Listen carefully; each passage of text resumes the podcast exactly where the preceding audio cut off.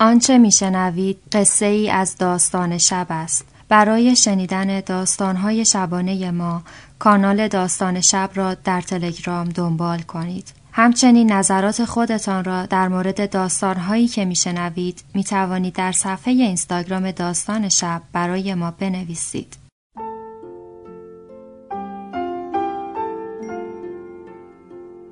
به موجب این سند شش دانگ صدای مقسوم بماند برای وارثان داستان شب که در گذر سالها خواهد ماند. ارادتمند داستان شب.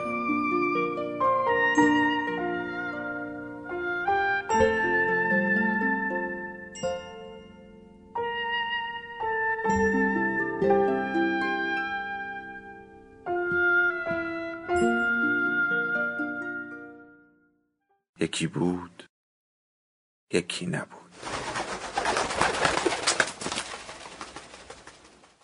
صدای جیغ لاستیک ها، باز شدن سریع در ماشین، دویدن شوهرخاله بدون توجه به او و دوستاش به سمت در ورودی خونه، اون هم ساعت یازده صبح یک روز وسط هفته و پشتبندش صدای زجه مادر، همه و همه خبر از برهم خوردن مسافرت و نابودی رویای هواپیما سوار شدن برای اولین بار هتل و صبحونه های شگفتانگیزش و ده روز فرار از مدرسه که تازه دو هفته از شروعش میگذشت می‌دادن. پدر بزرگ مادریش مرد. وسط داد و ناله های مادر و تلاش خانم های همسایه برای کنترلش تا پوست سفید و نازکش رو بیشتر از این نکنه این خبر رو شنید.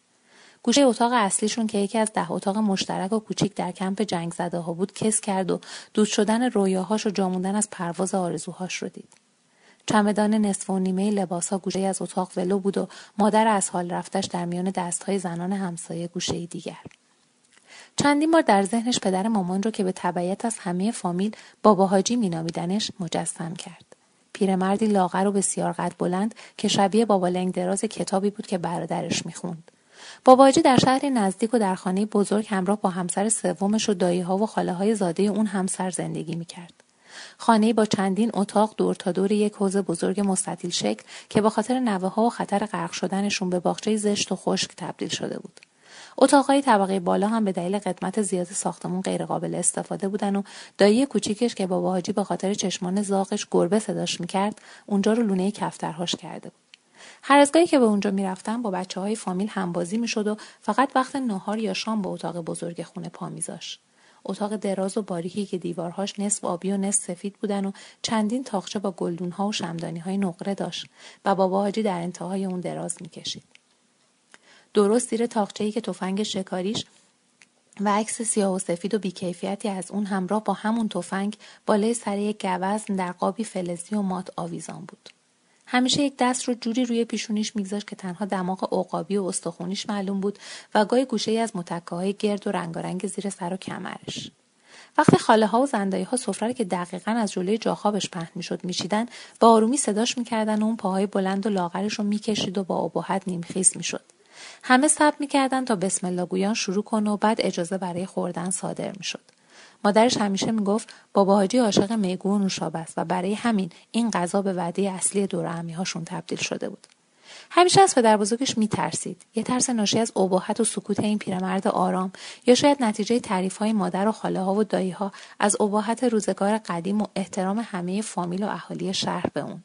به حاجی که تنها فرزند یک مرد مقتدر و تقریبا مالدار بود در کودکی مادرش را از دست داده بود و در کنار یک زن بابای نازایی از مادر مهربونتر بزرگ شده بود در سن 18 سالگی با مادر بزرگ اون مامان زهرا ازدواج کرده و به اروپا رفته و درس خونده بود بعد از اون دوباره دیگه هم ازدواج کرده و در مجموع 25 فرزند داشت و همسر سومش همسن یکی از دخترهاش و آخرین فرزندش همسن یکی از نوه‌هاش بود.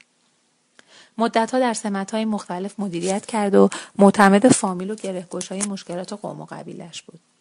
با وجود این همه مشغله و کار و رفت آمد همه 25 فرزندش از اون به شدت حساب می بردن و به قول مامان زرهای هیچ کدوم منقلی و عرقخور هم نشده بودن و پاشون رو هم جلوی باباجی دراز نمی کردن.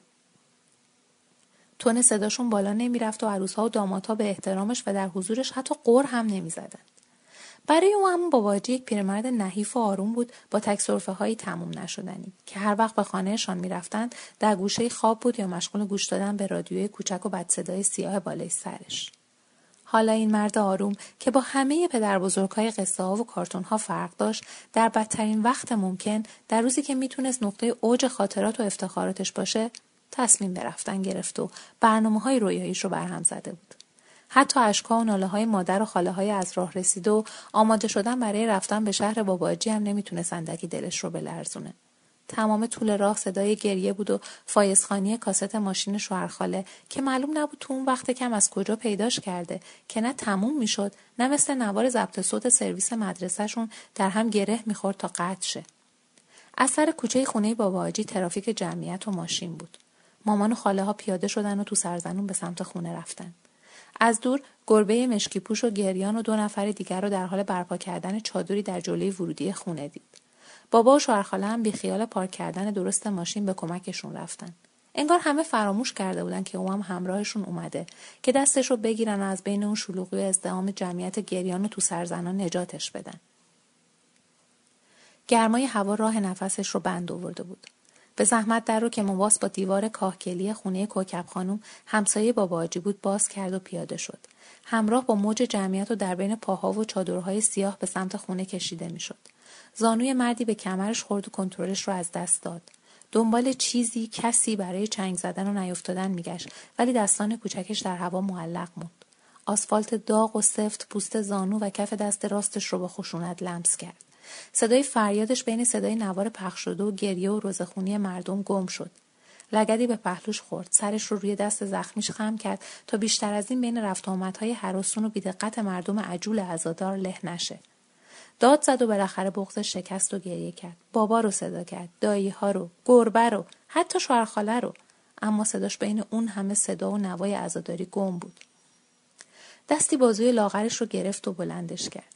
مرد جوون و لاغر و قد بلندی با دماغ عقابی و کچلوار سرمه‌ای و کروات پهن لیمویی با موهایی به یک طرف شانه شده و صاف اون رو در سکوت و بین بازوهای سفت و محکمش تا کنار دیوار خونه کوکب خانم همراهی کرد. خم شد و خاک و خون روی زانوهاش رو با گوشه آستین پیراهن سفید و صافش پاک کرد.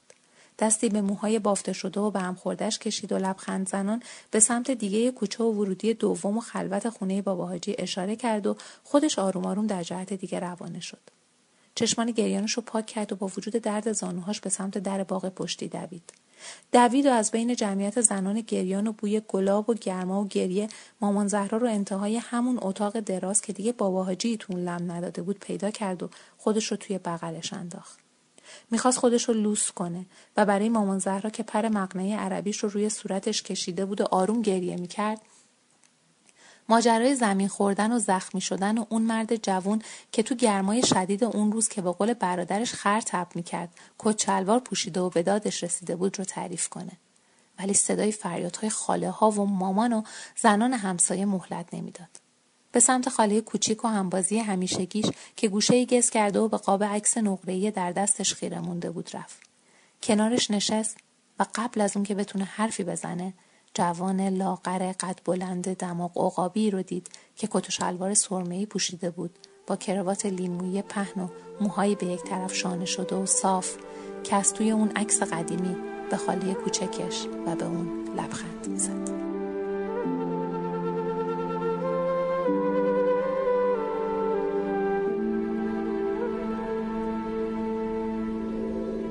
داستان شب بهانه است. برای با هم بودن دور هم نشستن شنیده شدن.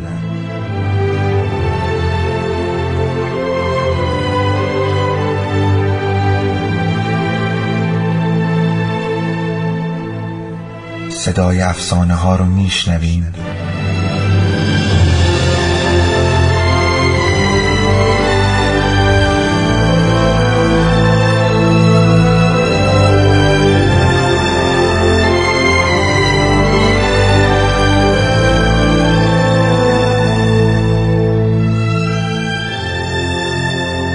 شبتون بخیر.